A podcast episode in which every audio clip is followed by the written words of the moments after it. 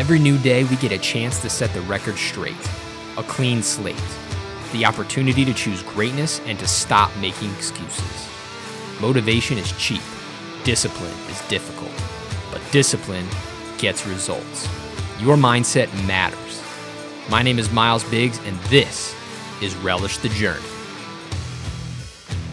Mindset. Keep your mind open to new ways of doing something. That came via listener submission from another former guest of the podcast. Man, these guests are really engaged. Loving it. Love the community that we have here at Relish the Journey. And also on a personal level, this came from one of my very best friends, Morgan Sheehan, who's the best man at my wedding, actually. And always love the way Morgan thinks. Uh, he, he's a very, very smart guy, very, uh, very intellectual, and not many people give him credit for that. But he he thinks. He's a thinker, and so I'm not surprised to to hear and see that this was what he wanted to see an episode on. It's almost so he said mindset dot dot dot. Keep your mind open to new ways of doing something. So I take that as maybe the way that Morgan defines mindset. And I think that's that's a cool way to look at it, right? That if you can have the mindset that you should keep your mind open and consider contrarian points of view, then that's going to be a way to grow. Too, too often, way too often, especially in our digital space with the way algorithms suggest things to us based on what we, you know, previously viewed or things we like. It's easy to get stuck down this rabbit hole of you know, groupthink and one video after another, or post after another, or account after another that just supports one point of view.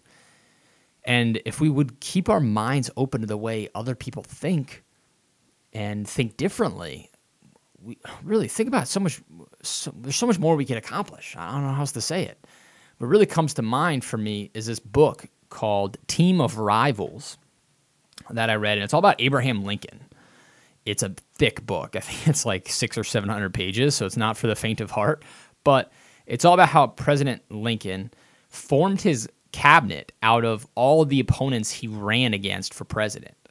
So instead of surrounding himself with people that were yes men and women and you know would just tell him how great he was and toe the party line, all these people that were slandering him and bad mouthing him and running against him, trying to defeat him. When he won, he was gracious enough to say, Hey, you're obviously an established person. You think differently. That's valuable. I'd like you to come and advise me.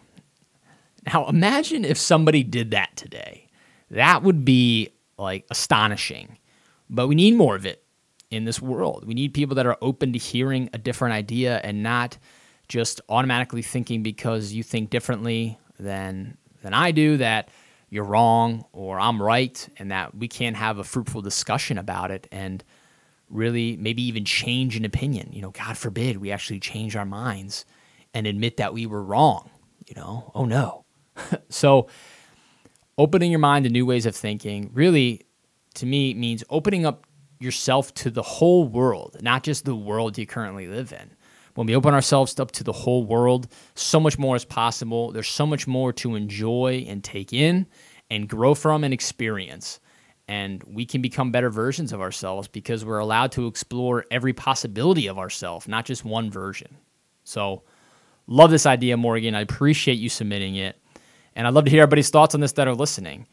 You know, what do you think could change in your world if you're opened your way up to new ways of thinking and different ways of thinking from different people? drop a comment on the episode, shoot me an email, shoot me a direct message. Let's keep the conversation going. Share this episode with somebody you think needs to hear this message or might enjoy this podcast in general. I love you for it.